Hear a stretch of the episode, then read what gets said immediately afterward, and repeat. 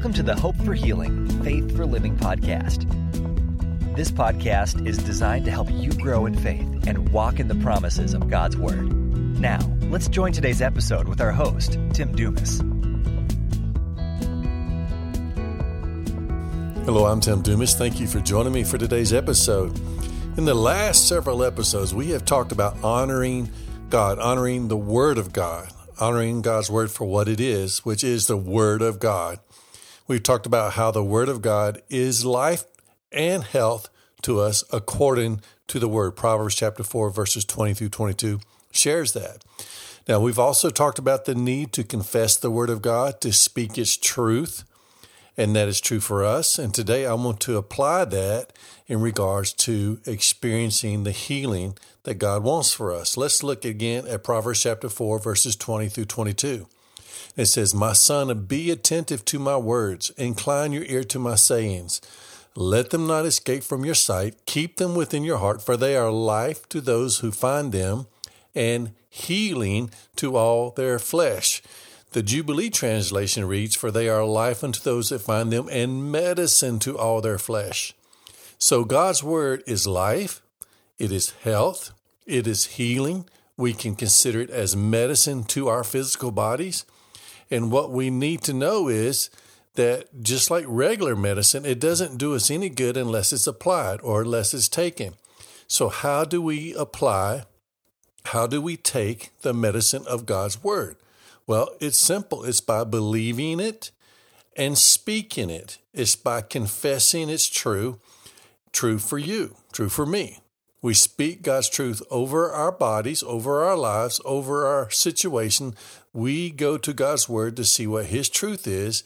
And no matter what circumstance we are experiencing at the time, we speak His truth. Now, we're not denying the circumstance. If we're sick, we don't deny that we are sick, but what we don't do is believe that sickness is God's will. We believe God's will according to what God has said in His Word. So if His Word says that it's His will for us to be well, then we speak that it's His will for us to be well.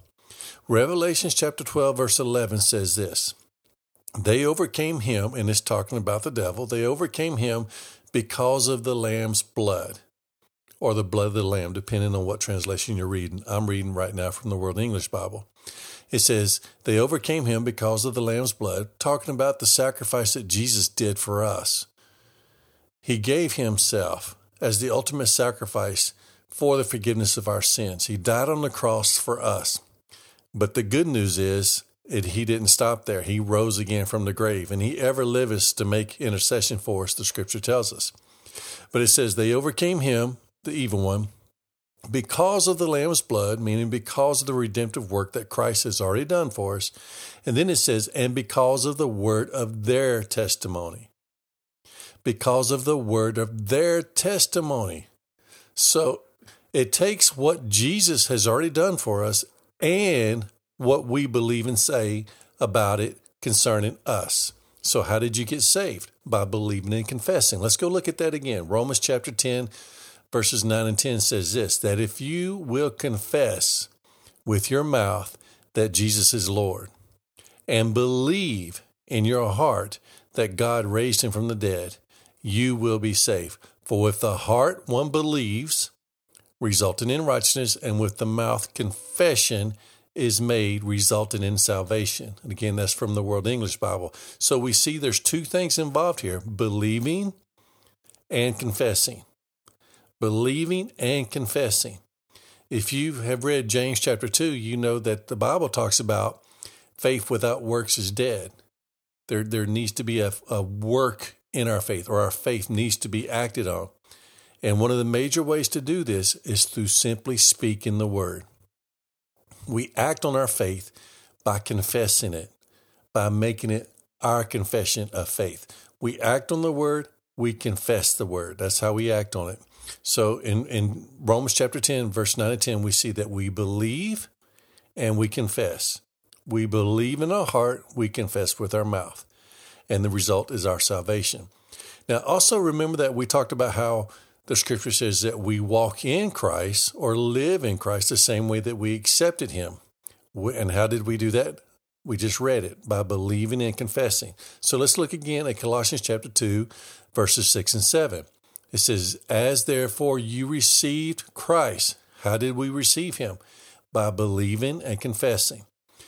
So therefore, as you receive Christ the Lord, walk in him. The same way we received him is the same way that we walk in him. And then it goes on to say, verse 7 rooted and built up in him and established in the faith, even as you were taught, abounding in it in thanksgiving. Amen. So we believe God's word and we speak God's word. This is how we apply God's healing word to our physical bodies. This is how we take the medicine of His word. We apply it to our bodies through faith. We believe it and we speak it. We believe it and we speak it. So let's look at some of the, the truths that we see in God's Word that we need to be believing and we need to be confessing over ourselves. That is true for us. The first one I want to share with you is Exodus chapter 15, verse 26. I hope you know this one because this is where God revealed who He was, uh, specifically concerning healing. He says, I am the Lord your healer. That's plain as it can be. God said in Exodus chapter 15, verse 26, He revealed Himself to His children as being the Lord our healer. So, our confession of faith is this what I believe in my heart is that the Lord is my healer, and I confess that with my mouth, the Lord is my healer. So, I believe and I say, the Lord is my healer. The Lord is my healer. The Lord is my healer. I'm confessing what he said of himself. I'm confessing what the word says is true. Let's look at another one Romans chapter 8, verse 11. It talks about the Spirit of God. When we become a Christian, the Spirit of God, the Spirit of Christ, dwells within us. And that Spirit brings life to our bodies. Let me read it to you. Romans chapter 8 from the English Standard Version. Romans 8:11 says, if the spirit of him who raised Jesus from the dead dwells in you, he who raised Christ Jesus from the dead will also give life to your mortal bodies through his spirit who dwells in you. The King James says, will quicken your body. I like that. The spirit of Christ, the spirit of God dwells in us. That's the spirit that God used to raise up Jesus from the grave. And the Bible says that same spirit gives life to our mortal bodies. Amen. That, that excites me that the Spirit of the Holy One, the Spirit of God, who is my healer, the Spirit of Christ, the Holy Spirit comes to indwell me as a believer. And that Spirit is giving life to my body. A lot of times when I lay down at night to go to sleep, one of the last things that I say just to myself is this that as I sleep, the Spirit of God that lives within me is giving life to my body. It is causing my body to be well. Amen. That's one of the last things I say before I go to sleep, and I say it to myself. So, our confession is the Spirit of God lives within me, giving life to my body. The Spirit of God lives within me, giving life to my body. We believe that because we see it as truth in the Word of God and we speak it as an act of faith. Let's look at another one, 1 Peter chapter 2, verse 24 from the English Standard Version. And it says, He, referring to Jesus, himself bore our sins in his body on the tree, that we might die to sin and live to righteousness. By his wounds you have been healed.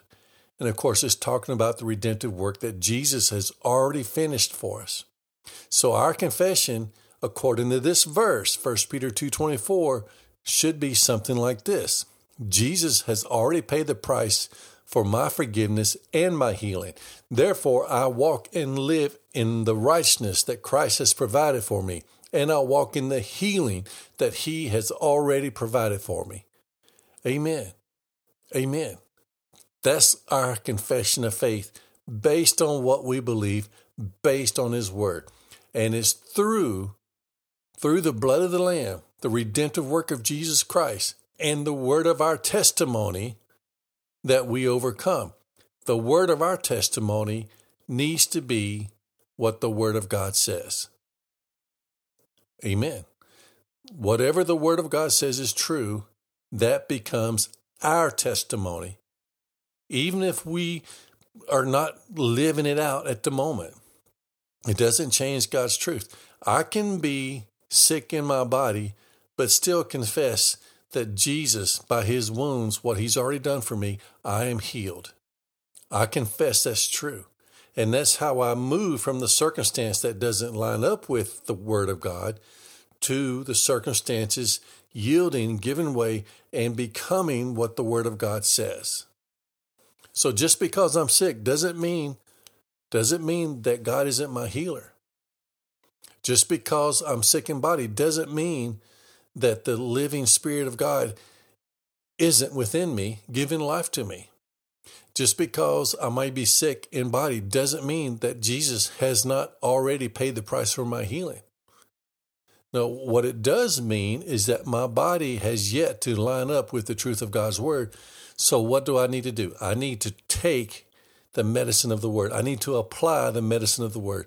I do that by reading the word of God, hearing the word of God, believing it in my heart, and speaking it with my mouth.